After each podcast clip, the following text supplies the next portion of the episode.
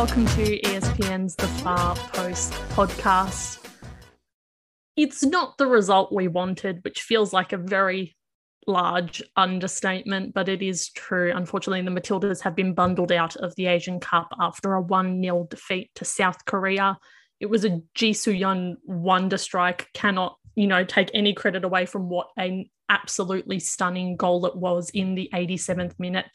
Unfortunately, the Matildas just did not have any answers to that, and we have crashed out into what is our worst ever Asian Cup result. So there's a lot to unpack, there's a lot to discuss. So we will talk about all of it now. To take you through this podcast is me, Marissa Lordanic, Angela Christian Wilkes, Sam Lewis, and Anna Harrington. So we've we've slept on it. We've made sure that we've filed, we've slept, we're kind of fed, we're ready to talk about this properly. So how do we assess this game as a game, but also in terms of what it means for kind of the Matildas as a whole, Anna? It's a catastrophic failure, isn't it? I think everyone involved with the Matildas, everyone watching from the outside, football fans, interested observers, um, I don't think anyone could think it was anything but an abject failure. Um, and that's partly because of the exit quarterfinals um, at a tournament where we've been at a minimum finalists, as long as you can remember, won at once, finalists the past two campaigns, and just crashed out in the quarterfinals. It's the manner of the exit, you know, red hot for 20 minutes, couldn't put any chances away, and then ultimately failed to break down South Korea and didn't have an answer for the equaliser. And it's, yeah, of course, as you say, when you, you look at the bigger picture, but to, I guess, to assess it straight up, it's not met the very high or not even high, just fair expectations that they set on themselves. Tony Gustavsson and the players and everyone associated set on this team at this tournament.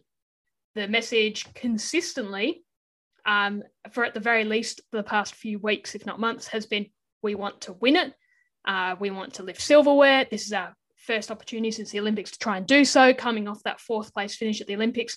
We want to make a mark heading into a home World Cup. We want to win the Asian Cup.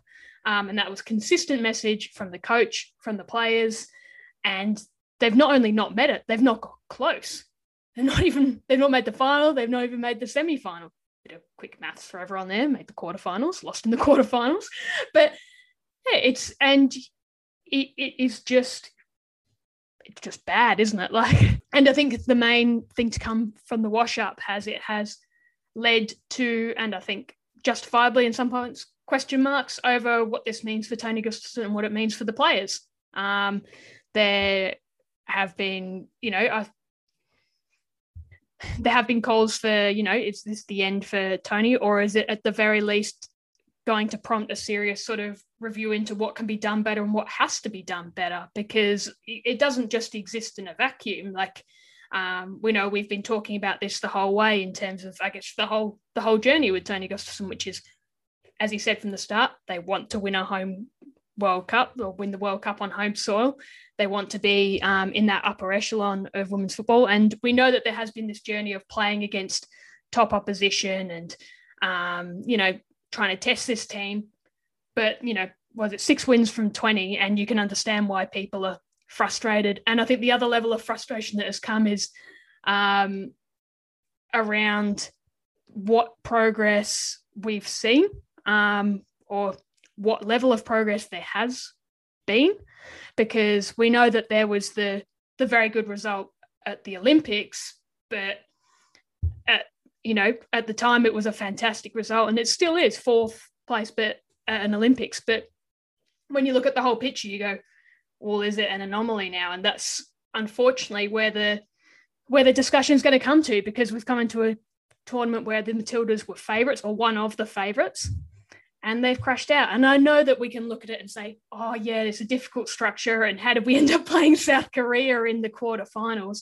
Because it's one of those weird tournaments where you got three groups and things end up everywhere. At the end of the day, if you want to compete for silverware, you've got to you've got to beat these teams. And to not do it um, in terms of looking that game individually, and to once again in a big game have a situation where chances weren't converted early and then be unable to break down a disciplined defense it you can understand how it's led to how it's led to frustration. But yeah, I mean, we're going to go into it a bit deeper, but on the surface, looking at the game and looking at the tournament and looking at where we're at, you can't describe it as anything but a failure. And I think the messaging that's come out almost immediately would would sort of reflect that too. Yeah, pretty devastating, I guess. Um, there was that sort of after Ji scored that incredible goal. I don't know if it's if it's just that you pick up off the vibes from like the players and how they're going, but it it really did sort of feel like a moment of we're out. You know what I mean? Like there was still five minutes of play, but I think that feeling potentially comes as well from you know being a Matildas fan and not being used to them being able to overcome these sort of moments. Um, and it's been so Sam discusses this in her piece for ABC. She would tell us, but it's an interesting. We cry, yeah, we crumble. So it wasn't like entirely surprising. I think that's the thing. It was like after we conceded, it was like, well, okay, that's it. We're out, I guess. Cool. not cool, obviously not cool. Um, and yeah, I think from uh, not to get personal, but I think for me the sort of sadness around this loss is that I, I think we came into the tournament. I thought that Tony Gustavsson would be the coach to have the mentality and the mindset and to instill that in the players to be able to overcome these big moments. And it's only really this game where we've had this happen to the Matildas thus far in the tournament. But it it just wasn't it just wasn't there. And it's yeah, I don't know. I've been thinking a lot about sort of um, the never say die mantra of the Matildas in this sort of context as well. There's, it's funny because I'm sometimes like, but we have to adopt that underdog persona because we're not dominant and we're not finishing these games when we should. And we, we're not putting, like we saw in this game, we're not putting away the chances early on and making the most of some really fantastic play that we saw in that first half, some really beautiful possession and fluid um, forward play and creation. Yeah. So I don't know. But at the same time, like obviously, just it is a failure, but I also no I sometimes it's not good to be like got to stay positive or whatever. But I do think that there have been some things from this tournament that we've learned, and there's some things that we've taken out of it that we can take moving forward. If we'd won the game, we still would have been able to take those things. It's not just, it's not like, um, I don't know how to, what I'm trying to say that, but basically, yeah. So I think there are things that, um, there are some real positives that have come out of the, the, the cup. It's just, this is a overwhelmingly massive negative finish that you can't really ignore and you can't excuse. Um, and I don't know if defend is the right word, but you, you can't you can't defend, but you can dig deep into why it happened though. And I think that's really important as well. And um, for the most part, I think a lot of folks have been doing that um, and sit, like looking at the reasons why. Some some takes I don't think I agree with, but you know that's the way it is. That's football. I've actually I don't want to say enjoyed it because you don't want to you don't want to see a result like this, obviously, and that has prompted the discussion. But I think it's been really good to see the the level of interest in trying to dig deep into what the issues are and where it comes down to the coach, where it comes down to the players. Um, and um, I've seen, you know, a couple of friends of the pod, Ante Jukic, Joey Lynch talk about it. We've seen um, on Channel 10, you know, Andy Harper, Georgie Yomendale to mention a couple. Obviously, Sam has has done her piece, and there's just been so much discussion and analysis and breakdown, which I think is really good and really important. And it shows the level of care that one people have in this team and the expectations people have, and also the amount of work and investment that's being put into news organizations to actually dig deep into this. It's just a little aside. I, think it's been fantastic to see that level of discussion. We touched on that after the um, the Indonesia game, where there was a lot of talk about substitutions and young players, etc. And um, I, I have, yeah, I, I think it's been fascinating to see the level of um, discussion around it. But yeah, Angela, I like the what you said there about you can't defend it because the problem is they have, and I think it was Andy Harper who said as much, backed themselves into a corner in the sense that it was a very strong squad. Like effectively, bar say Katrina Gorry, who opted out of this squad, and um, we know that we talk about Elise Kellond-Knight, but at this point, unfortunately, in her career, she's going to be a luxury. You'd think if she can make it back, rather than uh, embedded part of this squad. Chloe Logarzo. There's a few names that aren't there, but in terms of the players that could be there, strongest possible squad, plus a couple of really exciting additions. Um, strongest possible squad based on the selections we've seen over the past year. Some will contend whether this player or that player should have been there or shouldn't been there, but based on what we've seen, this is the strongest possible squad. They set out the intention, and um, from what Tony said, it was pretty clear that this was something that the FA wanted as well was to win this tournament. So anything less than at least making the final was going to be a, a failure. And as I said, going out in the in the quarterfinal is is effectively a catastrophic failing. And failing failure is effectively a catastrophic failure. And yeah, as as I said before, it's it's going to I think pretty justifiably lead to scrutiny over whether is Tony Gustavsson the man for the job is um, what are the options? Like, are you going to make, uh, is the FA going to back in their man long term?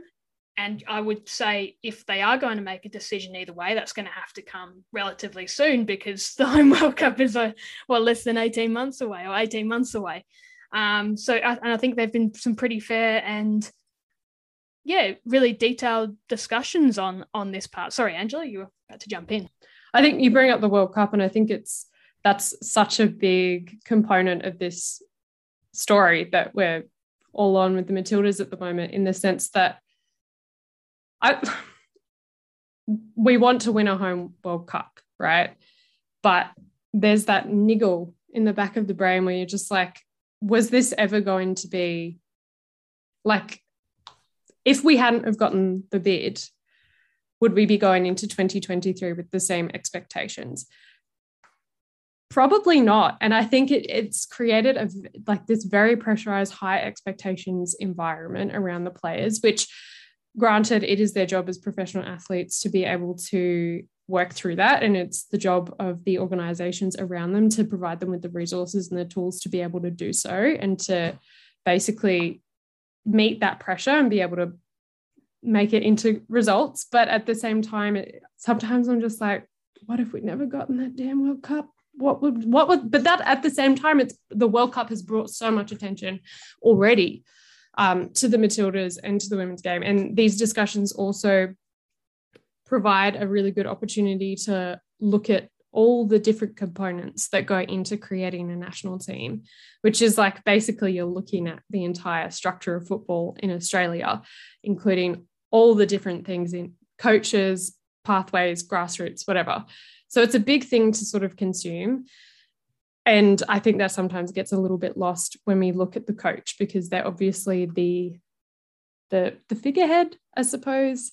They've got a lot of accountability in the situations. Um, but there's so much it like takes a village, right? And there's so much at work. Um, which yeah, I don't know if we'll get into like there's so many different things you can point to. Um, but there's also no definitive way of being like, this is why we got knocked out in the quarterfinal because the A League women isn't a full home and away yet, for example. Even though I looked into this and Korea's league, WK League, they get to play 21 games. And a lot of their players come from that competition. Just bigger picture, looking at our squad coming into this cup, there were a lot of players who haven't been getting a lot of minutes. And I wonder if that played a thing in sort of the, the on the ground tangible outcome for this, this stuff. Almost certainly, again, can't say for sure. There's so many different things you can only sort of debate and then make decisions with the information that you have at your hands. But yeah, it's uh, it's a it's a what's the word? Knotty one. It's a knotty problem. It's interesting, Angela, you mentioned the home World Cup because if we weren't hosting the World Cup right now, we'd be on the precipice of not even qualifying for said World Cup. like, I just that, that like if you want to really, you know, put into context how bad that is.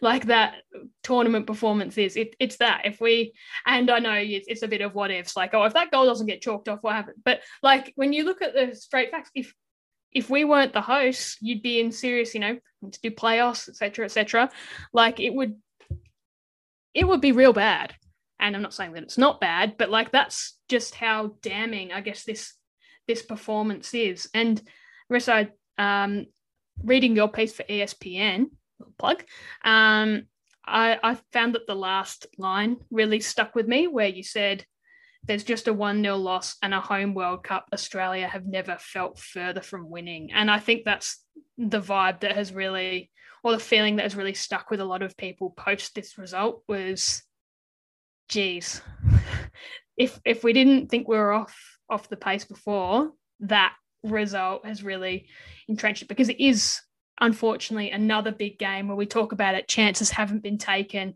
and then been made to pay for it. And this has happened under different coaches in different tournaments. And sam i know you will touch on this as well. We've seen several occasions where this team has been able uh, sorry has been unable to take its chances early and then has not been able to i guess recover from that whether they panic whether they're not able to find the solutions and it ends um, all too unfortunately in getting knocked out or losing a final or losing a, a big game. And it's um yeah, it's and this is unfortunately the the latest and and perhaps most costly um, because of because of what it means and because of yeah, I think that I think it, we will talk more about the the pressure on on Tony Gustavsson but it will also, I guess, the scrutiny on these players because a lot of them have been part of a part of these teams, and it will, I think, evoke questions on which players have the metal to do these to perform in these moments. Is it a structural thing? Is it the cattle? Is it the coach? I think there's probably an element of both of who's stepping up and when and best using these players and whether it's um, and I think Ante Jukic had a good point on whether it's can you fit all your best players in one team versus uh, sorry is fitting all your best players in one team better than you know finding the right structure and system that works and so far the evidence says no right that's a very simplified version of Ante's opinion there and I think it is going to be a question like, what is this team's best structure? How can they best be used? How can we get the best out of them? Because clearly, right now, that's not happening. Like, um, this team is currently not performing greater than the sum of its parts. And the thing for me, and I've sort of stayed quite quiet at the start of this episode because I've been really interested in hearing both of your thoughts. Um, the thing for me now, and what I've addressed in my piece for ABC is trying to understand why this feels so different to what it has in the past. Because when we look at the Matildas in the longer context of their tournament performances, they this is not really an anomaly. They have always struggled against more competitive, better organized teams, whether it's in Asia, whether it's in Europe, whether it's in North America. And yet it, it seems to have come to a point now in this moment where it feels worse. It feels like something is broken.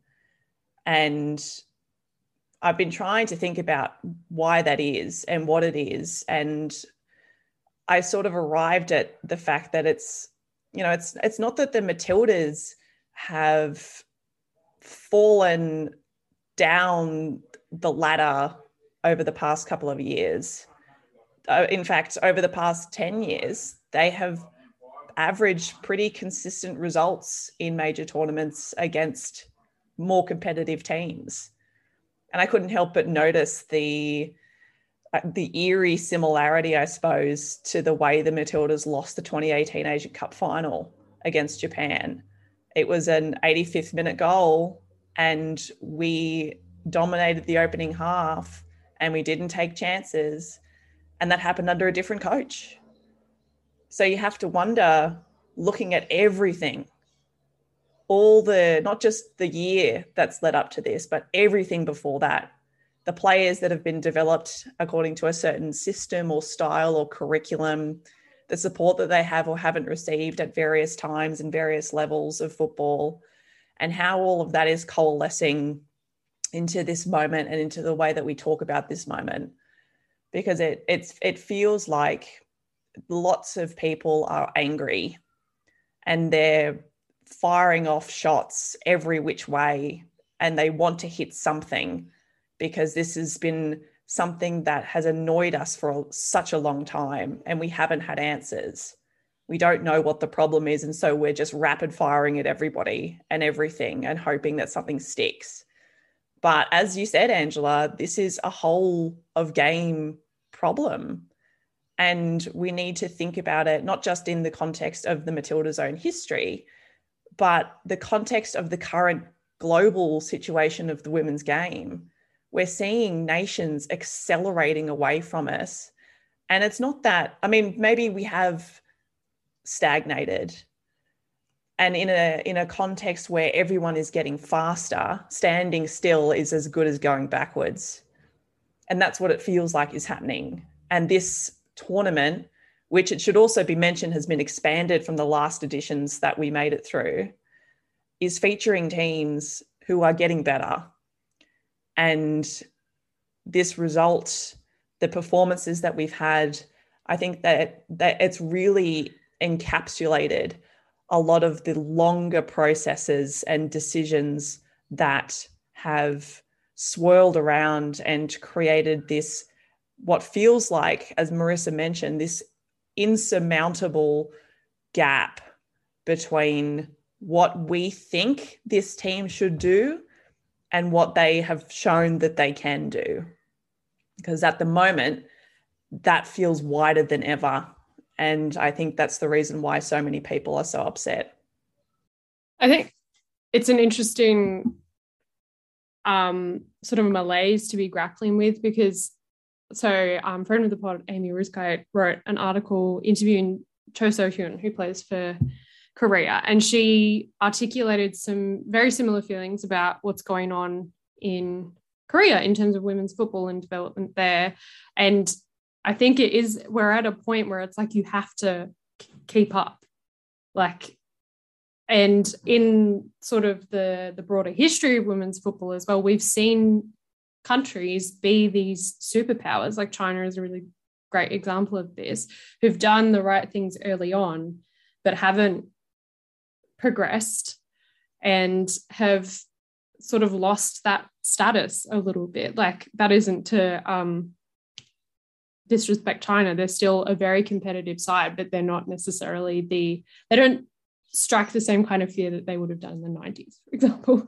Um, not that I was alive three year old me being like, wow, you got to watch out for those steel roses. Gotta keep an eye on them. Anyway, but um, and I think as well, thinking about the World Cup and the development, like obviously there are um some there's work at the moment to try and remedy a lot of these issues. Um, one of the interesting things that I've seen in discussions is talking about bringing in new players, bringing in talent, and I'm sort of like, but haven't we? We've been doing that. It's just that that started happening after we won a World Cup bid. And that started happening once there was the infrastructure and the support to be running like talent ID camps. And then there's obviously so much underneath that. Like the World Cup, we're creating a legacy. And I'm sort of like, is the legacy the thing that would actually help us win the World Cup? Like, do we actually need to have been doing all of this so much earlier to even think about realistically winning a World Cup on home soil. And that isn't to be like, no, we shouldn't have a legacy. We should just give up. No, that's not at all what I'm saying. I'm just like, it's the past is in the past and we have to look to the future. But it is an interesting thing to think about. Um, on a, yeah, I just, in terms of the legacy as well in the community space you've seen a lot of um, this is just like a, an example a lot of clubs being like we want to make the most of the world cup this is going to create a spike in interest in women's football whether that's actually a reality or a myth that we sort of just attach to World Cups because we haven't actually seen sustainable participation in World Cup host countries, to the best of my knowledge, post World Cups. Um, that's a different thing, but it is really interesting, I suppose, that that's what's happening. Like, we're like, yes, we want to add to our women's program. Now, this is the time to add to our women's program um, because there'll be interest in the game. But then it's also like, but having more people at grassroots is going to be beneficial for everyone. And that will bolster things moving upwards. I just, it's, it's a bit of a chicken or egg. But um, it's a really good point you make, though, Angela. And I like I was nodding furiously in agreement with with your point that the legacy that we're building towards is actually what we should have already done, because that is what produces the kinds of players who can win World Cups. And the best example is the USA. They're the only nation who has hosted and won a World Cup on home soil that led to a very obvious uptick in participation, in investment in structures. And now, what, a decade on, 2015, 2019, back to back World Cup winners again after they won it in 99. That, you know, that's a, that's the, model. That's the blueprint for how you do this stuff. And I would like to think, to be optimistic about this moment, that after the World Cup, we are not going to put all of our eggs in the basket of how far the Matildas go because they mean so much more than just what they do on the field. And I think that's another thing that has been difficult to grapple with for some people. And as part of this larger discourse, you know, there's been a lot of, well, football's a results based business and you need to be judged based on your results. Like, yeah, but it's also something else. It's something else. And this team is something else to so many more people. It doesn't discount that they're also results driven. And that doesn't discount the position that you can judge a team or a player based on results. But it also means that we need to think about this team and how we talk about moments of crisis like this in a more holistic fashion. And that when we make predictions about whether we can win major tournaments, we need to think about the fact that the Matildas have become now something that has transcended results. And we need we need to take care of that as well. You know, we can we can address what's happening on the field. We can talk about structures and tactics and whether we're fielding the best players. But we need to also keep in mind that that's not the only version of the Matildas that exists. And we all, I think, need to be a little bit more gentle and more mindful that there are other ways in which this team is making an impact and is doing good things in the world. And sometimes that balance is really thrown off, particularly when it comes to situations like the Asian Cup. Yes, Emma, I do like that you've mentioned the US there because I think consistent theme throughout Tony's tenure and even his appointment is his work with the US, right? Like um, part of this behemoth that is just ruthless um, in the big moments. Um, I think I said in the last pod maybe that they're uh, you can almost feel at times like they're like a bit jammy because they can just pull these results that almost feel like they've come out their ass. Like I think of that um, Matilda's game, that friendly against from a few years ago, where I think Chloe Logarzo scored the goal, and then like late on, just you see Lindsey Horan just drift in and, and score. Right, um, that's what they're able to do. And bar the game against Great Britain, which was a chaos game. Let's be honest, we have that's not what we haven't seen from this Matilda's group under Tony. That's what we haven't seen. We haven't seen the finished product, it, it, and we touched on it before. It feels like um, it's something that's popped or reared its head, and you you mentioned it in your piece as well, saying it's reared its head under different coaches in different tournaments, uh, not being able to pop up at the right time. But this is why they opted for Tony Gustavsson. Um, Sam, you were on his opening press conference with me where that was what he talked about game management, you know, scoring goals at the right times in games, not dropping off, not having these little patches, not, you know, building that consistency and always being a threat and he talked a bit about obviously ball movement and those sorts of, sorts of things. But game management was a really big thing, and you have to query whether it has improved because we've seen it yet again, as we mentioned, the coming out like a house on fire, just stretching South Korea and absolutely blitzing them in that first 20 minutes and looking like it scored three, four goals. And obviously none, none went in.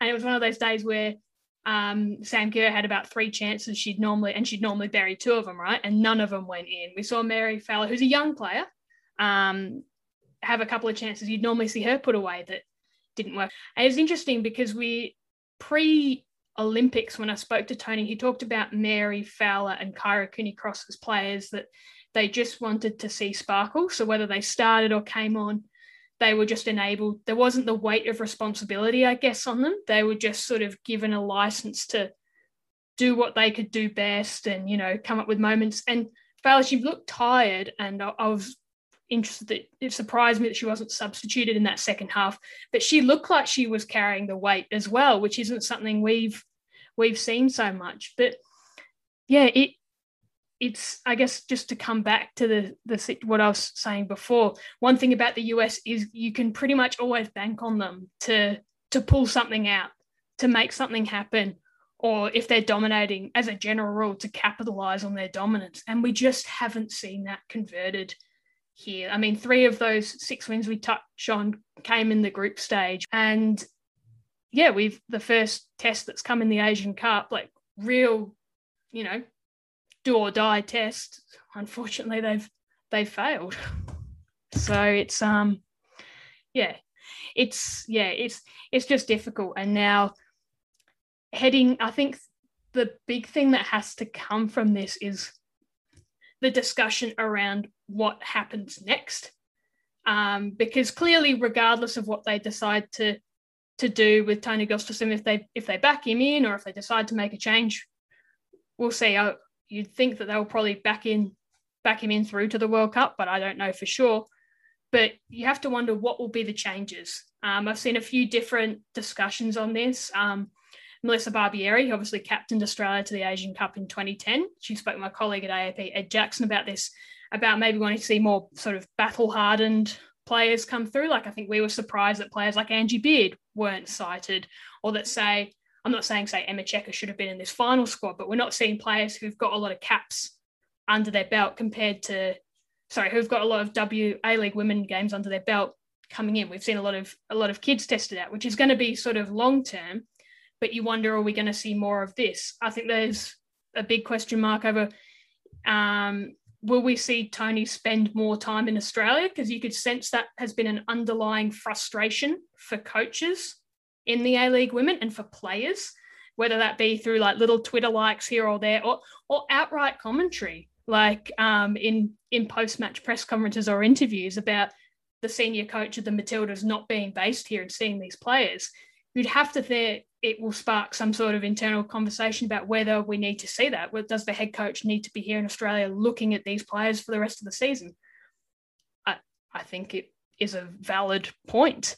Um, and also, I guess, just around how this team is going to look going forward. Do you try and integrate more players, or do you, as Barbieri said, just go stop experimenting and it's time to settle and see it happen? It's it prompts a really interesting discussion because I don't think we've seen the best of the Matildas a lot in this sort of year and a bit. That, as I mentioned, that first sort of 20 minutes, sensational, but we haven't seen enough of it against good opposition, Sam.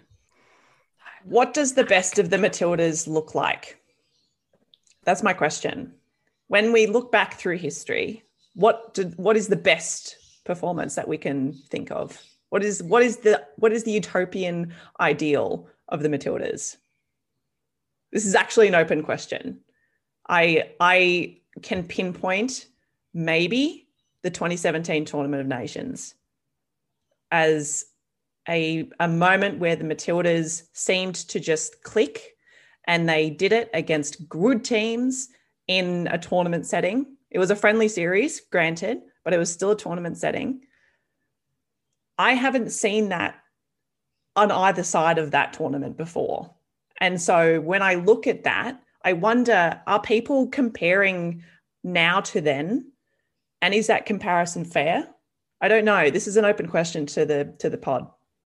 I just got this isn't really a great answer for your or serious answer to your question, Sam, but it is interesting in the sense that like they were playing good football around that time. There was all this energy and excitement around the Matildas. And maybe it's just like an approach of just like, have a good time, gals. Don't worry about the results.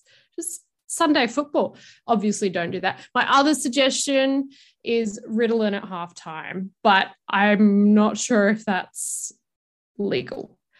Anyway, as you say, Sam, it's 2017 Tournament of Nations. Thanks, Angela. Um, and also the Cup of Nations, um, the first games under Ante Milicic, that South Korea game where it just got put to the sword.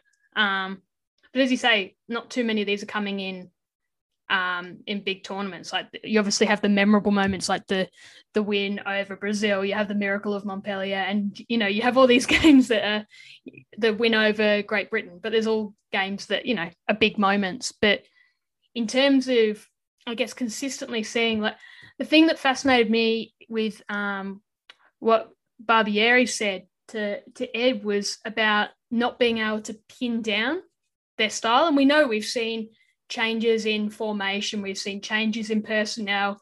Um, the deployment of Emily Van Egmond is a consistent talking point, and a less, I guess, sort of flashy discussion is how Tameka Yallop has been used throughout this time as well. Um, it's, yeah, it.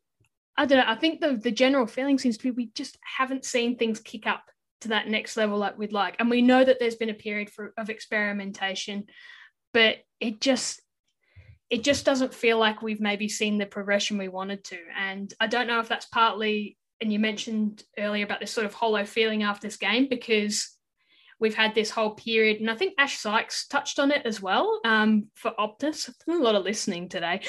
Um, Ash Sykes for Optus kind of touched on it that we've not had this great sort of run of results, and then it's gone from we're developing, we're testing out players, and we're going to win the Asian Cup. And it seems like there is a real discrepancy between those two things because there's not been too many complete performances in those friendlies so far. I had the great win over over Brazil, obviously, which is a standout, and both those games were, were great to watch. But in terms of the players that we've seen tested out, and then going from that to we're going full guns blazing to win the Asian Cup, and then haven't lived up to that, it's it's posed a really yeah, it's not been satisfying. And I guess the the big frustration, and not to harp on about it is it feels like, and it's happened again, that after playing so well, I don't know if it's a loss of confidence because you go, oh, we've been throwing everything at it, and then the damn wall hasn't broken, and it's ended up going back to long balls to Sam Kerr with three players on it. And like this is, you know, and the one that really gilt edged chance that Sam Kerr missed was off the back of Courtney Vine getting, you know, in behind and sliding a ball across and using Kerr's movement. Um, and you know, with good with strong defensive teams, you are going to see them try and find a way to isolate Kerr. And I think there was a frustration that Caitlin Foord seems to be a player maybe a bit low on confidence and certainly low on club match minutes and maybe form. Um, partially her own form, partially injuries, partially not being able to get in ahead of uh, sort of rampaging Beth Mead at Arsenal. It just isn't clicking. And you know that when you get to a point where long balls to to Sam Kerr, and it's very reminiscent of sort of you know Socceroos a few years back where it was let's root one it to Tim Cahill, and that's just not that's never where you want to end up. It just seems frustrating, I guess, that we're just seeing this repeat again, where we know that that's very rarely going to be the answer to goal. Occasionally, you're going to see, like against the Philippines, where Steph Catley puts in a, just a wonderful cross and Sam Kerr pulls off a brilliant header between three players but that's not going to be the reality. And I, I, guess that was what was so frustrating for so many people was you felt like with this team's maturity and the players getting to a certain point and you've brought in the coach that is also meant to sort of get this you know bring this out of these players that we would have seen that patience. And we did see it against the philippines in that group game. There was the patience there was the let's stick with it. We're doing all the the feeling of we're doing the right things and we're going to break break it and get through. But as soon as it came to a knockout game, they've not been able to break down the disciplined defense. And that's I guess that's where the frustration really lies.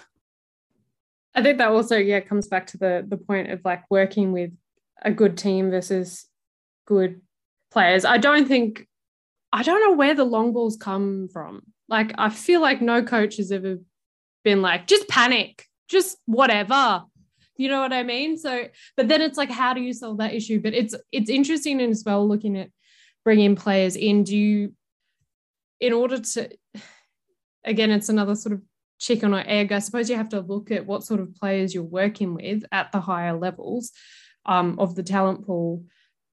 But then, if you want to set and work with a particular system, you have to find the right players to then put into that system.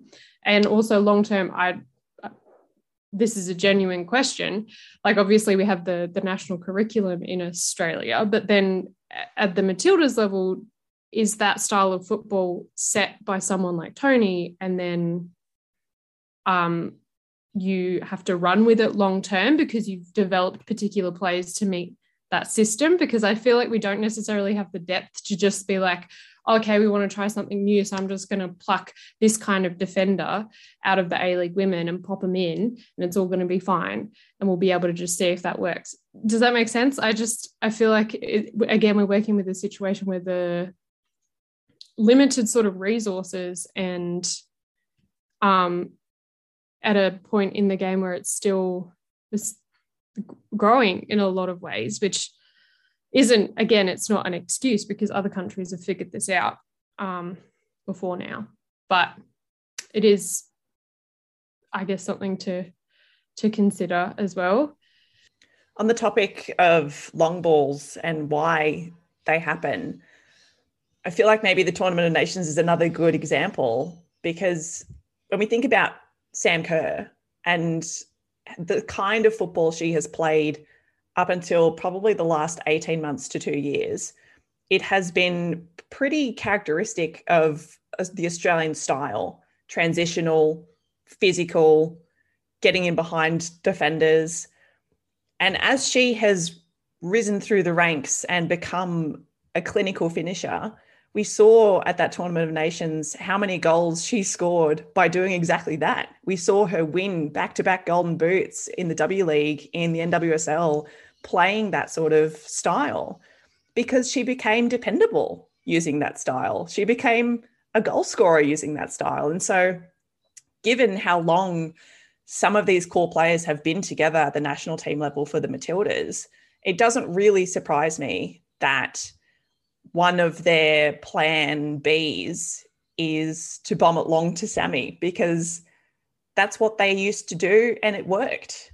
But the problem now is trying to break that habit because it does happen when they panic. We saw it in the quarterfinal when they can't think of other ways to go about things or they don't trust or have the personnel to be able to execute plan A. They revert to the plan that has worked in the past and they hope that it works this time. And it, in, I mean, if Sam had put one or two of those goals away, maybe we could say, yeah, like that, that still works. And she's still able to do that thing. And she had two or three chances, even in the first half, I think, where she ran off the shoulder of a defender in a very Sam Kerr esque transitional kind of speedy moment. Um, you know, everyone remembers the hat trick she scored against Japan at the 2017 Tournament of Nations, right? All, all three of them came in exactly the same manner. So, like, yeah, over like I'm trying to think of it also from the perspective of of Tony because people are like, well, you over rely on Sam Kerr. I'm like, yeah, but she's a good goal scorer. She's been scoring lots of goals in lots of different ways. Why wouldn't you want to rely on her? And it just so happened that in a game against South Korea, where she had three probably extremely scoreable chances. It just didn't go in the net. And now we're focusing on this. We're focusing, we're talking, we're having this big discussion. But had those three chances gone in, I wonder whether we would still be talking about this in this way. I like to think we would because we have a critical view, Sam. yeah, no, of course. Of no, course. I'm joking, I'm joking. But when we've looked our best has been when we're not relying purely on Sam. Yes, she's always going to grab the headlines. You're always going to talk about, oh, geez, Sam Kerr, how good was she? Look at the things she did. But like, we've looked at good when we've seen Emily Van Egmond chip in with goals from um, from midfield. We saw um, in the friendlies, obviously, the Clare Polkinghorne strike a sensation. That seems like a long time ago. That's not what uh, the source of goals that you want to have, obviously. But you see it when you see Hayley Raso chipping in. I feel like she must have been carrying something to not be um, used a whole lot. I mentioned Caitlin Foord seems down on form and confidence, which which doesn't help the situation. But yeah, clearly need more more routes to goal, and that's the um that's the killer. It, one one thing I am going to be interested, just to go hark back to something we were talking about earlier in terms of selection and players being brought in, is something that fascinated I think all of us when we saw the squad selection. And we mentioned players like Angie Beard, who's an easy example here because we've seen some players. It feels like the message had been go to Europe or go overseas and test yourself, and we've seen some players really benefit from that. Clare Wheeler, standout example, has gone had a standout season in the A League Women went to Denmark, continued it on, and then has been able to make an impact at Matilda's level. And we've obviously seen um, the likes of Sam Kerr and Caitlin Foord, etc. Steph Catley have been playing overseas for quite some time now.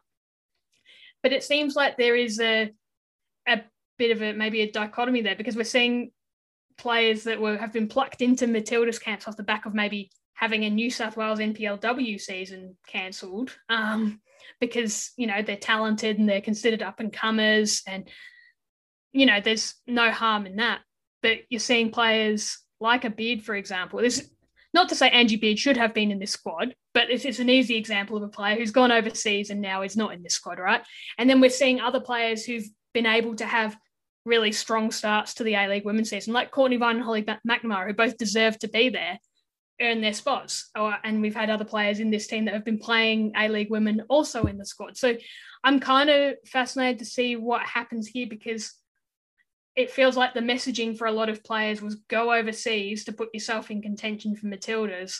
But then we still kind of defaulted back to players playing in the A League women or barely playing at all in poor in poor Charlie Grant's case um, in in Sweden, and then still being in these squads. So I feel like it's going to be an interesting thing for them to tackle going forward because we heard the frustration from, say, an Ante Juric about his players who'd been really, really strong, Mackenzie Hawkesby, for example, not getting a look in.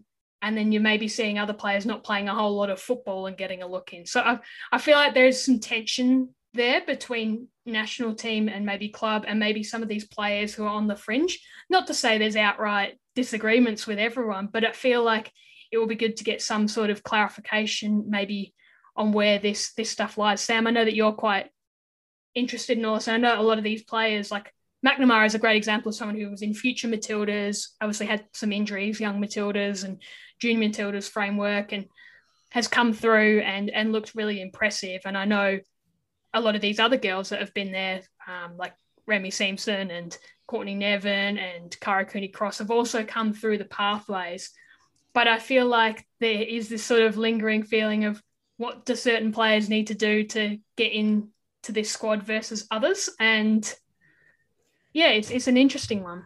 Yeah, it is an interesting one. And I think another uh, thing that we need to keep in mind when we do talk about that is that number one, we don't know the rationale that's being used by the coaching staff when it comes to the selection of players.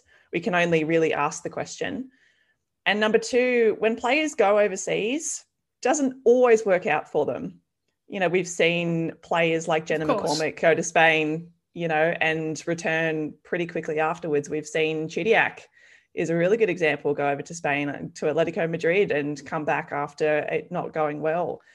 That's that's quite common for players to go over like overseas as a vague concept over there sounds great but when you get there, particularly to some of the leagues outside of the top five, or even in clubs in the lower to like mid to lower half of those leagues, things aren't always as rosy as what they appear.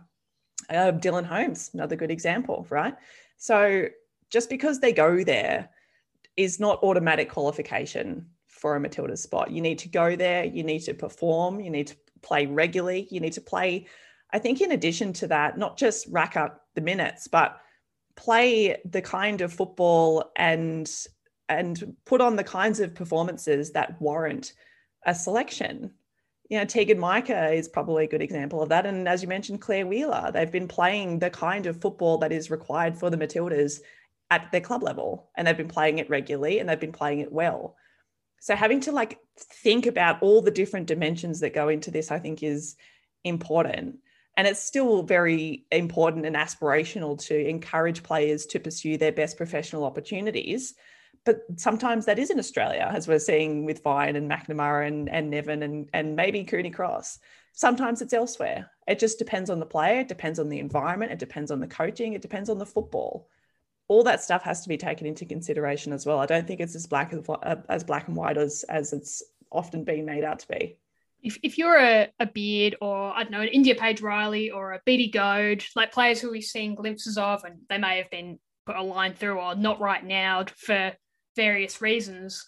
If you feel like you had to go overseas to get picked, could you not feel a little bit aggrieved that maybe if you're this is a Angie is just a very easy one to come back to, right? Because was in the PFA team of the season, standout left back in the league last year, hasn't come back to the A League women and therefore not been able to press her case.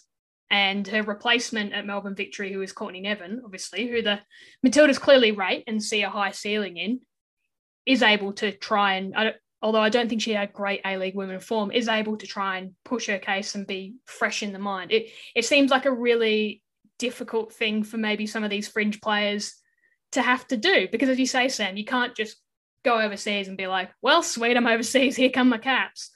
but it feels like a difficult position for some of these players because obviously some aren't going to be in a position to get an FAWSL contract or um, a, be a really a really good club in say Scandinavia. Um, quick shout out to Katrina Gorry actually while we're on it, who will be uh, heading to Vittsjö um, at the end of the A League women's season um, to join Clare Polkinghorne. So that's a nice little touch while we're at it. Um, but it seems like a very difficult position for some of these players to be in, and yeah, it, it, maybe just ties back into that feeling of frustration yeah, amongst some of the coaches and, and players. But it would be good to see what comes of this. And that's whether that's Tony spends more time in Australia, which I think, as I said before, is something that um, would probably be a good thing, um, or what it means in terms of future squad selections. It's it's something to think about. And uh, I mentioned it with in terms of Barbieri talking about players who are battle hardened because 2023 is not long it's not far away now. And while we might look at players like a Jess Nash, who was so impressive in the A League women last season, has obviously got that cap and um, had a tough time of it against the US, but sort of battled through it. And we may well not see her again. You wonder do you look at getting more experienced heads in just for this purpose of being backups? Like it's a, it makes some interesting points, I guess. I, I'm also intrigued by, I don't, I don't know if there's politics around this or uh, again, I'm not a coach, but players coming into big tournaments like a Caitlin Foord who haven't been playing very many minutes at club level at very good clubs, how does that value like weigh up against someone who's been playing quite consistently in the A League women, which is obviously a league at a different standard and a different level of professionalization and a whole bunch of other stuff. But it's interesting. It can it can sort of go both ways because when they announced Lydia Williams in the goals for um, the game against Korea, I was a bit like, but she had a fantastic game, and I don't think that game is like she hasn't been getting minutes at Arsenal, but obviously has been doing the work the rest of the time as well. I don't know. And that's not to like, I would absolutely love to see Caitlin Foord in form, but I and I don't know if it's maybe just what's going on on the pitch and the rest of the time she's looking fantastic. But it is an interesting thing to think about. Like, would there ever be a time where you yeet someone that's always just been there for someone who might be ticking all the boxes elsewhere but isn't hasn't been in the matildas for you know a decade. Similar like also like decision making around we've talked about it so much alanna kennedy. Like um those kinds of choices as well. How do they is there is there any sort of stick in this characteristic equation relating to that stuff or is it just you come into camp and if you're at the level you're at the level and great you're in the squad? I don't know. Um, again the defense but of course the defensive side of things we've talked about also like alanna kennedy is probably pretty safe in terms of um, our defensive stock regardless of whether she's playing in the midfield or not at club level. But yeah it's an interesting that was i think a big thing overall this tournament in terms of um yeah where players were coming in from. Emily van egmond another example. You could probably be like oh she's been playing minutes but it's at newcastle jets. But she had a decent tournament. So it's i don't yeah it's a bit there's no formula but i do wonder sometimes it doesn't the maths don't add up for me personally. I think there's something really interesting in that because of the way the tournament's played out, defense has not been the main thing we've spoken about, which is a refreshing change of pace. Not sure if I love this conversation any better because it is obviously difficult and you know it, it it's necessary but that doesn't make it easy or fun to do. Um, but yeah, just wanted to know. It was very interesting that you know usually we're we're at the centre backs. What are we doing in defence? But we haven't needed to necessarily have that discussion because of the way the tournament's played out. One thing I wanted to note because little alarm bells kind of like it. It's like I saw the words come out of your mouth and like pop up on the screen in neon lights. Angela just then was the players that have always been here. That's I think, a really interesting topic of conversation that this tournament has really forced us to think about and assess. We know it's a core group of players, and as long as I can remember, that's always been a positive thing. That's always been these players know each other, they know what to do. The fact that they are so together and have been so together for so long is a positive thing. Now it feels like maybe, you know, that's been burbling away a little bit, but particularly after this game, that's no longer being looked at as a positive thing. It's look, being looked at very much as a an Achilles heel or a detriment to the kind of wider Matilda's project. So I'd love some thoughts on that because I think that's a really interesting kind of discussion point. Well, I mean, the for me, the best things to come out of this Asian Cup where we saw that Clare Wheeler can do the job as a six in games that matter. We saw, um, I, I thought we saw so much from Holly McNamara and Courtney Vine, maybe not the, the finished product, but that they can do something here. And the fact that it is players, I, I remember talking a while ago about first goals, and we haven't uh, I'm trying to think which player scored their first goal a while back. Oh, I'm blanking on it. Anyway, but we we we've we've talked about that sort of thing, like what freshness can inspire, what it can bring, and yeah, it's Australia's been very lucky to have a lot of really good players who play at a high level, who've played a lot of football together. But as you say, Marissa, it can be an Achilles heel because people know what to expect.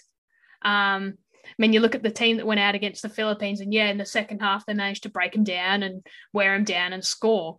But like, if you're going, what team might the Matildas put out in this game? You could have telegraphed it, right?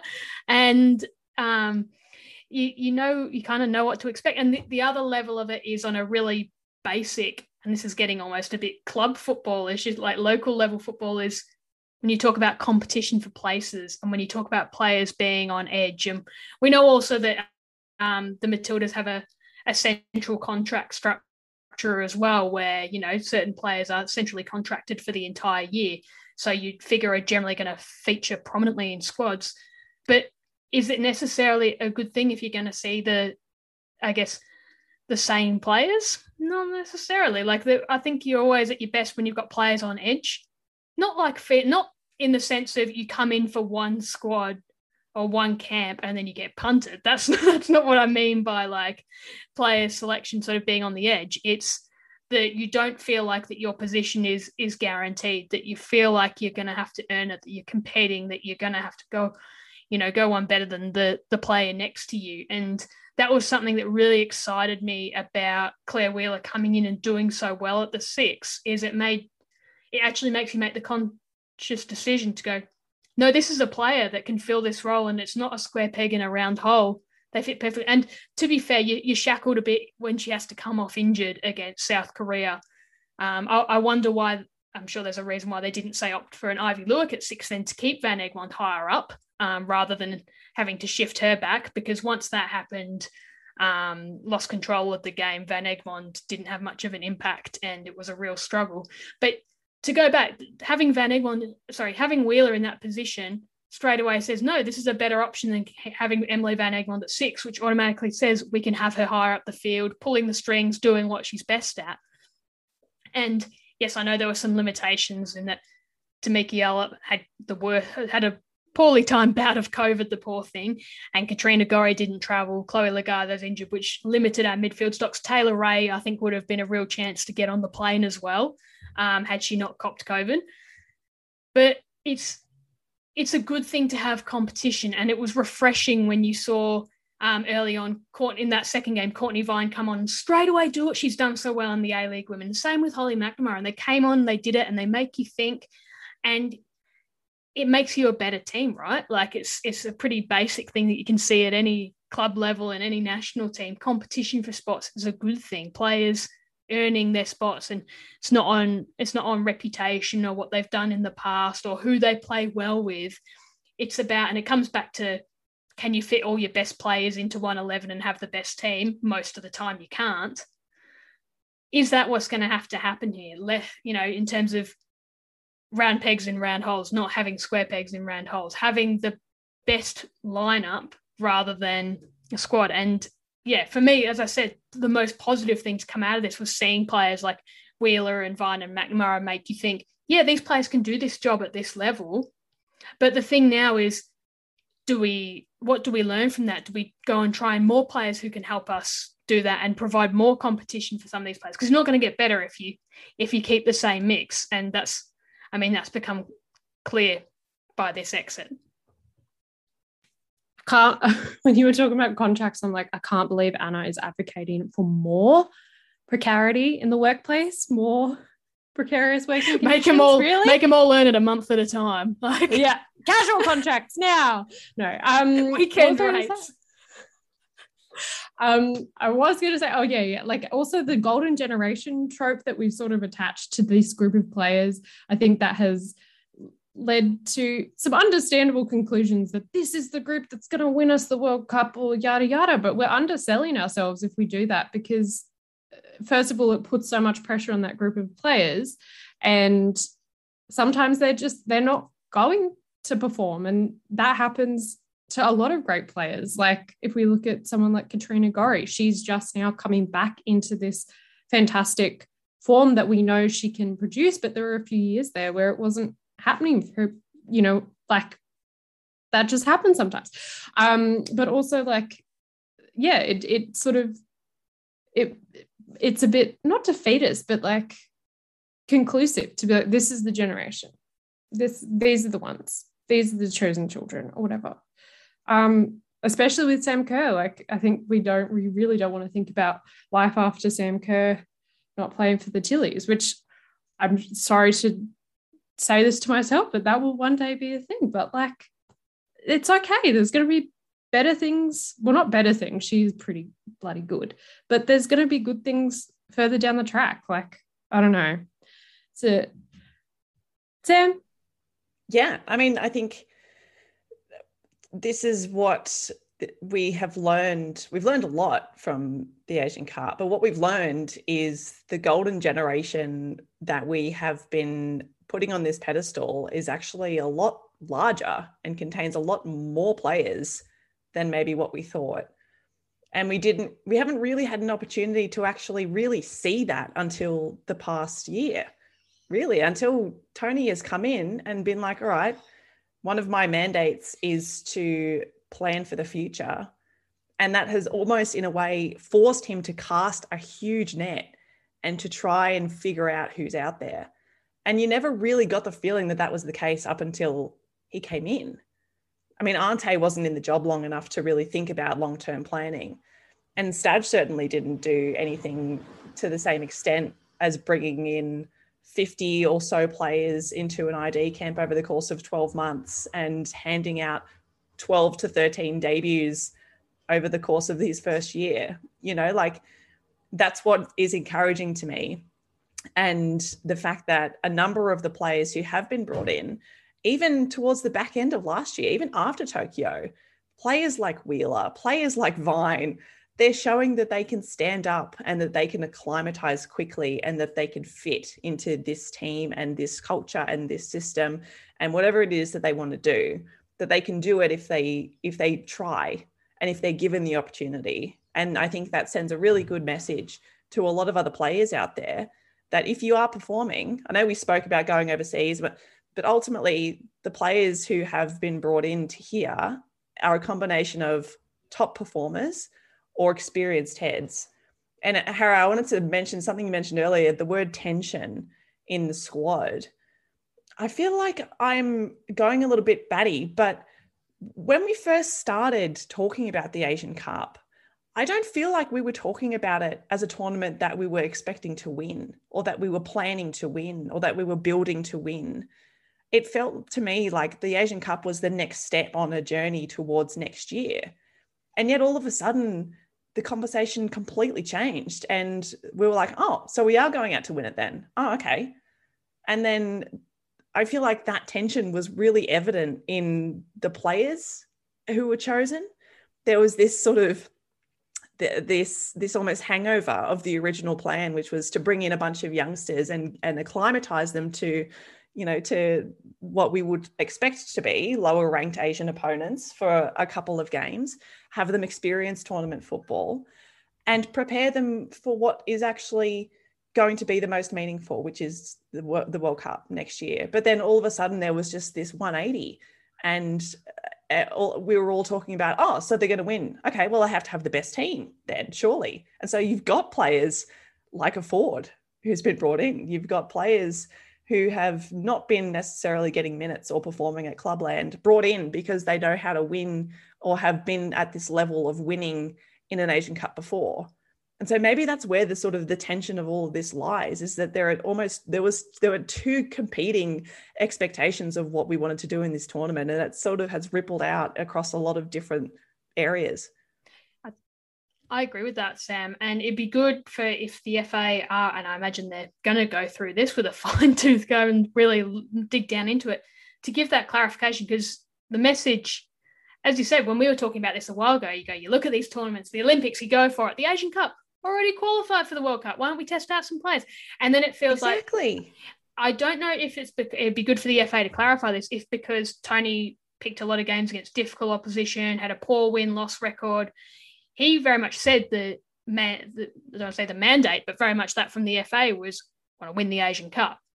So all of a sudden, you have to pick this squad, or you have to, or you believe the only way you can win this tournament is by playing a very, very experienced team. So you kind of, as you say, Sam, go for the bit of the best of both worlds and don't really, or certainly not even don't really, don't land either. We haven't seen enough new players tested on one hand, if you wanted it to be a development and squad experimentation tournament. And they've certainly not won it. So it's not so it's not ticked a pass mark in it's not been a pass mark in either of those areas. So it's like, what was this tournament meant to be? And how did it end up the way it was? And I think that's something that the, the FA is going to have to answer as well, because if it if Tony and co initially planned for it to be a tournament where we saw more of what we saw in that second game, where say Remy Siemsen starts and we see a, a lot of you Courtney Nevins, Courtney Vines, Holly McNamara's, Kyra Cooney Cross, young players that are going to be fighting out to get to 2023.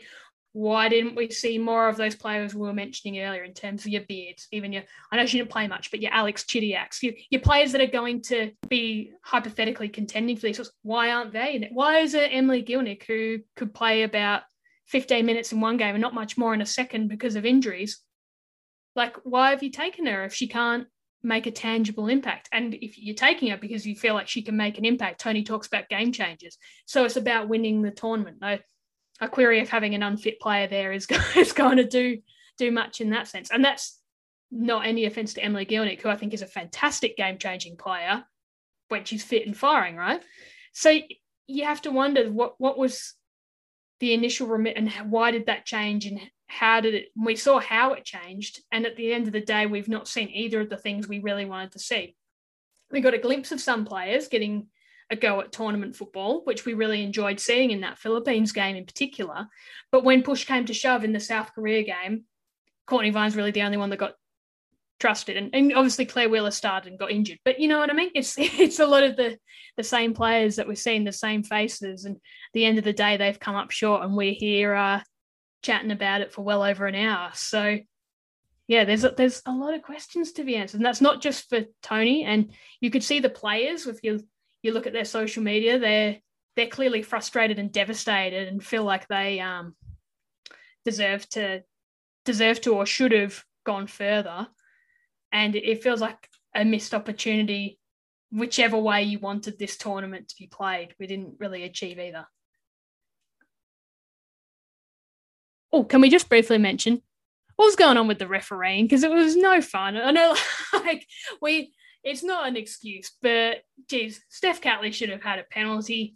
The Caitlin Foord one, it's contentious, but if you have to look at it for six minutes to decide that you made a clear and obvious error, you didn't make a clear and obvious error. It was bad. I just wanted to mention that briefly. It doesn't excuse the loss because if you're good enough, you find a way regardless to win. But it wasn't good. I, I didn't understand why there was the six minute VAR for that one and then the Steph Catley non call where she definitely gets impeded. And there's also one on Sam Kerr in the first half as well where she gets impeded and neither of them even went to a VAR check. You just you just want consistency and personally I don't want VAR. Um, but yeah, I just thought it was worth mentioning because there was a lot of frustration. It's clearly not the reason we lost that game, or the Matilda. It's clearly not the reason the Matildas lost that game, but it wasn't great. I think my thought process, sorry to backtrack slightly, but with what this tournament was meant to be, because the results weren't there in 2021, even if Tony and the FA came out with a strong message of we're there to test the kids, people still would have said, well, why don't you want to win this tournament? Why? Why is this what you're using a major tournament for? How are we meant to trust that you can win a World Cup if you can't show us results now? So I think that would have caused concern, raised issues. Obviously, we've gone for the the other route or at least that's what it looks like the we've got a win that will show things that will prove to everyone that you know the performance mode preparation mode dichotomy actually works that you know has taken a real its credibility is kind of shot to uh, to hell after this tournament and stuff. But it goes back to i think that not not to defend tony too much but that tightrope that he is on between needing to perform now and also being expected to kind of conjure up this magic team that's going to do things in 2023 is really interesting. And whether that's a failure of messaging from him and the Federation, whether that is as simple as we aren't good enough to actually be winning anything, whether it's a failure of, you know, we need more players because the players we have right now aren't good enough or they are good enough, but everyone thinks they're about to retire, even though most of them are in their late 20s and are still a few years off retiring. And we've created this kind of um, not false sense of urgency, but it's a real, you know, the TikTok, we got to go, we got to go, we got to go. Maybe we, you know, we can still build it up, but it's not super urgent. I don't, I don't know. I just feel like like I said, I don't want to defend Tony too much because I do think he hasn't got things right and deserves to be questioned. And it was obviously a really big discussion about whether or not he should be sacked. So I do think we should just touch on that one briefly. But just, I, ju- I picture him on a tightrope being pulled in all these directions, and all these expectations are placed on him. And no matter what he does, something's not going to work. Something's not going to be right, someone's not going to be happy. And I would absolutely crack under that pressure, which is, you know, a good thing. I'm not a coach, but I can't imagine him trying to, you know, juggle all of these competing expectations and interests and all of that kind of stuff at the same time in such a short amount of time as well is a fun, easy thing to navigate. The sacking discourse is interesting to me. It comes, I think, from a different, a couple of different directions. I think one of them is that we've become so used to seeing a high turnover of coaches in clubland in particular when they don't deliver immediate results. and uh, it's it's largely in the men's game and i think that's where a lot of this commentary is being triangulated from that if you're not producing results quickly again marissa this sense of urgency then we need to bring in someone quickly who can. And so now it's the point where it's like well we're 18 months away. We're 18 months away. And when we're like we, we're not even getting to the final of an asian cup well we got to do something now because it's 18 months away you know? And i think it's it, it discounts a lot of the things that he's trying to do. Again marissa the the, the, the, the all these tensions all of these competing interests and desires that he's being asked to fulfill sometimes paradoxically sometimes those things just cannot go together. And it's hard to know how how to act and what to do and choices to make because there are so many stakeholders in the game who see things from so many different perspectives that no one you're never going to make everyone happy. And and that's maybe what has been quite eye-opening for him coming into this because when he took the job initially sure you can do your research about the matildas and you know how great the narrative is and what the potential is and the world cup and isn't that great? But it's not until you're in this and we've been in this for a while that you see it. You know you see it for what it is. You see how difficult it is to navigate these discourses to navigate these attitudes and these questions. And i i feel for him it must be really difficult having to come to this your first head coach job at a national team level off the back of a setup that has been the most successful in the history of women's international football and then to be given this here fix it. You know like that's not fair on him. It's going back to what angela said at the very top of this pod it's, it takes a village and it seems like at the moment the discourse is not recognizing that and that it is wanting an easy answer and that it is wanting an easy blame and my fear is that football australia will capitulate to that because this is very much about public image as well. It's not just about results, it's about how things look to certain people, certain stakeholders, certain sponsors.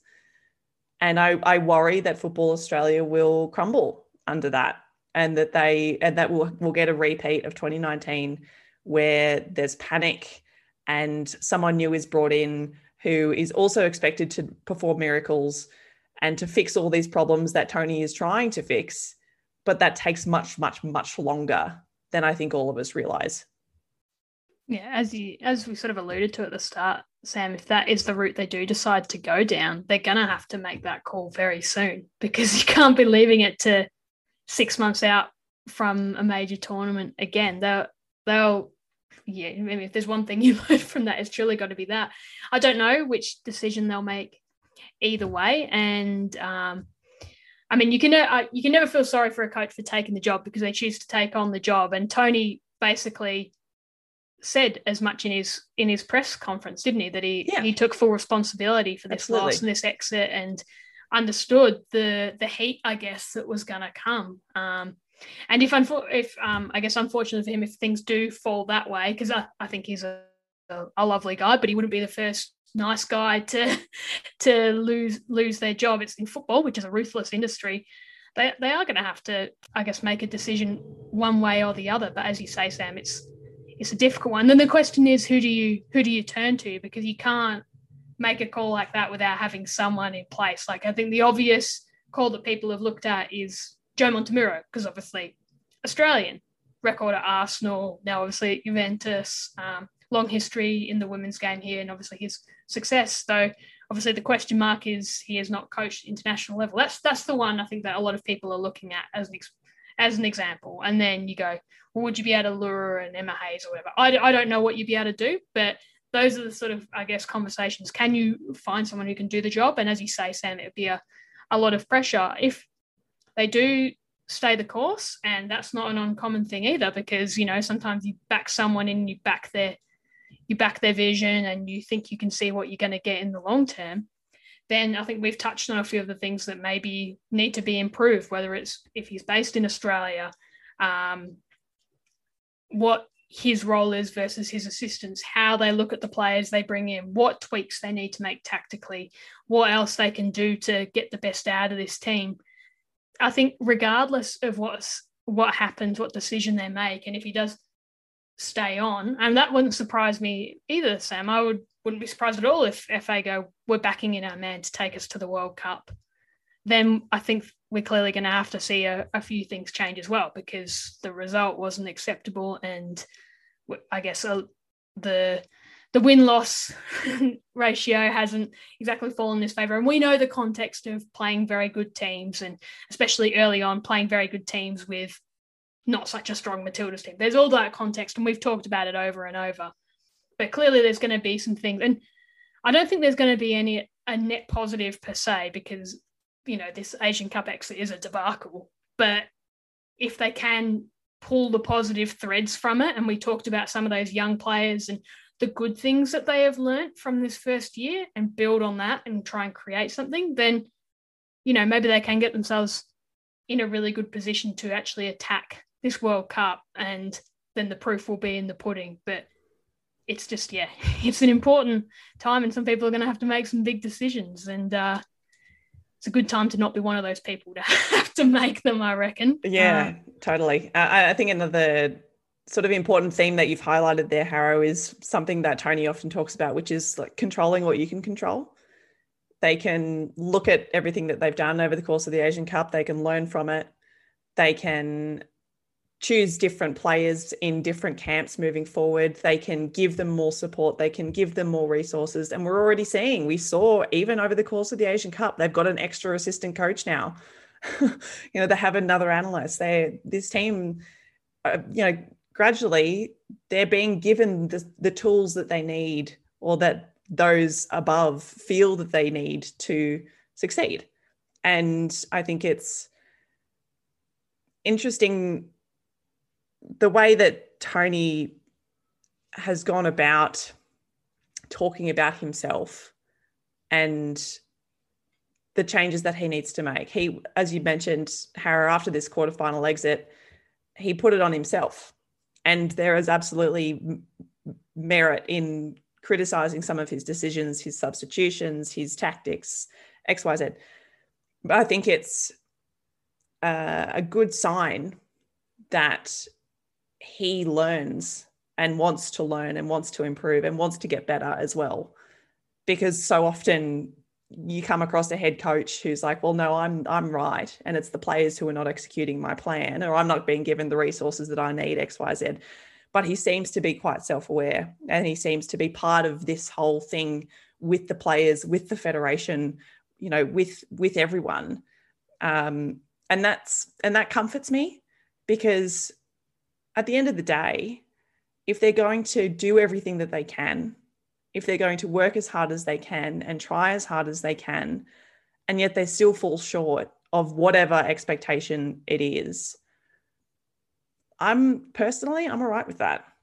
Like, yeah, maybe alternate realities and this could have done that and whatever. But if they're all trying hard and they're doing as much as they can and they're controlling what they can and they still can't get to where we think they should be, I don't know if that's a reflection of them or of us I think at the end of the day, a lot of it's going to come down to the players' response and reaction to this, um, and everyone else that's around the team. Because it's classic in football, right? If you lose the dressing room, then you're not going to last. But if those players believe in that vision and they feel like they're making progress and they can see maybe the light light at the end of the tunnels may be a bit dramatic, but I'll run with it anyway. But they can see where this is going, then I think that's going to be key to the FA making an informed decision. If the FA are happy with it, and if the players want to continue on this journey with Tony and his staff, and this is where they see success at the World Cup coming from, then I think that's going to play the biggest role more than anything you or I or anyone else externally can say. So, yeah, it's um, that's it. Is there anything else that we need to talk about? I mean, there's still like the, there's still an Asian Cup going on. We're still going to see a, a nation lift the trophy, you know. And isn't it fabulous to see the Philippines have qualified for the Women's World Cup for the first time. That's great. That is part of the wonder and opportunity of tournaments like this and the expanded format like this as well. And it's not just these final four teams who are going to be competing for in the semi-finals and then two of them in the final, but there's also the repechage. There's going to be a couple of other Asian teams, your Taiwans, uh, your Thailands, who are going to be given another shot to maybe get to next year as well. And isn't that cool? Isn't that exciting? They're going to play an intercontinental playoff against maybe a team from Africa or, you know, CONCACAF or something. You know, that's going to be really fun and a really cool opportunity for them. Um, I'm actually really backing South Korea to get to the final of this one. I think they've been threatening to do this. And I don't just say this because they beat us. I say this because they've been threatening to do a run like this for a while. And I think they have the players and they have if Ji So Yun is fit, if she hasn't torn her groin, which it looked like she possibly did at the end of the game against us, I I'm pretty I'm pretty jazzed that they're doing this because women's football in South Korea is very underdeveloped, but they have this generation who are really able to make something of it. And if they come up against uh, Japan, you know that that would be fabulous as well because it's you know the narratives are there the narratives are written. Um, i'd love to see the philippines go on to the final. I'd love to see china go on to the final you know like this is still it's still a cool tournament. It's still a cool a tournament filled with possibilities and with really great storylines and the emergence of new nations. And you know it all it all folds into the one sort of big thing the big story that is the growth of women's football since it it sort of was allowed to grow. And that's really fun to be part of the exciting thing for all those semi-finalists is because of Australia doing what Australia did. They're all through to the World Cup already. So yeah, exactly. I know that there's, I know that there's a trophy at the end of this, and you want to win a trophy, but you wonder if that will maybe release the shackles on a couple of these teams because um, tournament football is cagey. We know that, but they can maybe play with a bit of freedom, and not that they haven't already, but the weight of qualification is off your back, which is maybe something we should have thought about with Australia going into this um this tournament in terms of playing with freedom. But like obviously we know that Japan are perennial contenders and going for what three in a row. Like China, um, we've seen what they can do against us and how impressive they can be when they hit their straps. We didn't see the best of them at the Olympics. I don't think we we just got a first hand look at South Korea, who we knew would be disciplined and doggedly defensive, and obviously have that star factor with with So Yun, Sam. And as you mentioned, I really hope she is fit because when she is up and about, she just sparkles, just a sensational player. And obviously, a lot of credit um, needs to go to the Philippines and Alen Stajcic and his team who have, you know, put together. You mentioned um, a couple of pods ago, Sam, about that intensive training camp they had in the US, the talent identification, and um, it's nothing like seeing a goalkeeper score a penalty in, in a penalty shootout as well. Um, and they deserve a lot of credit, and that, that you hope will be huge for um, participation in, in, the Philippines, and also um, huge for those of um, Filipino descent in the you know the US or in Australia to really be able to en- enjoy that. And they all their coaching staff and the players, as we mentioned, committed to these lengths that um, Stage and Co wanted them to go to to get to the next level. They all deserve a lot of credit for doing that. And now they've earned a spot at the World Cup, and you get a charge at silverware. And that's, as I said at the start, that's the exciting thing for all of those four teams. They can go for it because it's not on the line so much now. So it's still on the, you know, there's still something to play for and it's still all on the line, but you're through to 2023 and it should be a pretty exciting into the tournament, albeit without the Matildas in it. Yeah, I think a lot of people will still obviously be tuning into this because it it is there's a trophy there's a tournament going on and it's going to be really interesting. Um thank you so much for tuning in. We know this has probably been a bit of a lengthy one but there's there's so much conversation about this game and what it means and i think we've added to that as well. So we do recommend reading obviously what we've written because we need to give plugs to our own work and whatnot but there is a lot of good, interesting conversation out there as well. And I think that's a really good thing that has come from this. So thank you for tuning in. Remember, you can find us on espn.com.au and the ESPN app. We're on Spotify, Apple, and Google. Leave a review, subscribe We're at the Far Post Pod on all social media, so you can have a chat to us over there. But until next time, see yous. A far post pod on Reddit. I just joined. I've already gotten in a fight with someone. Come find us. It'll be fun. Come fight with us, apparently. Anyway, yous.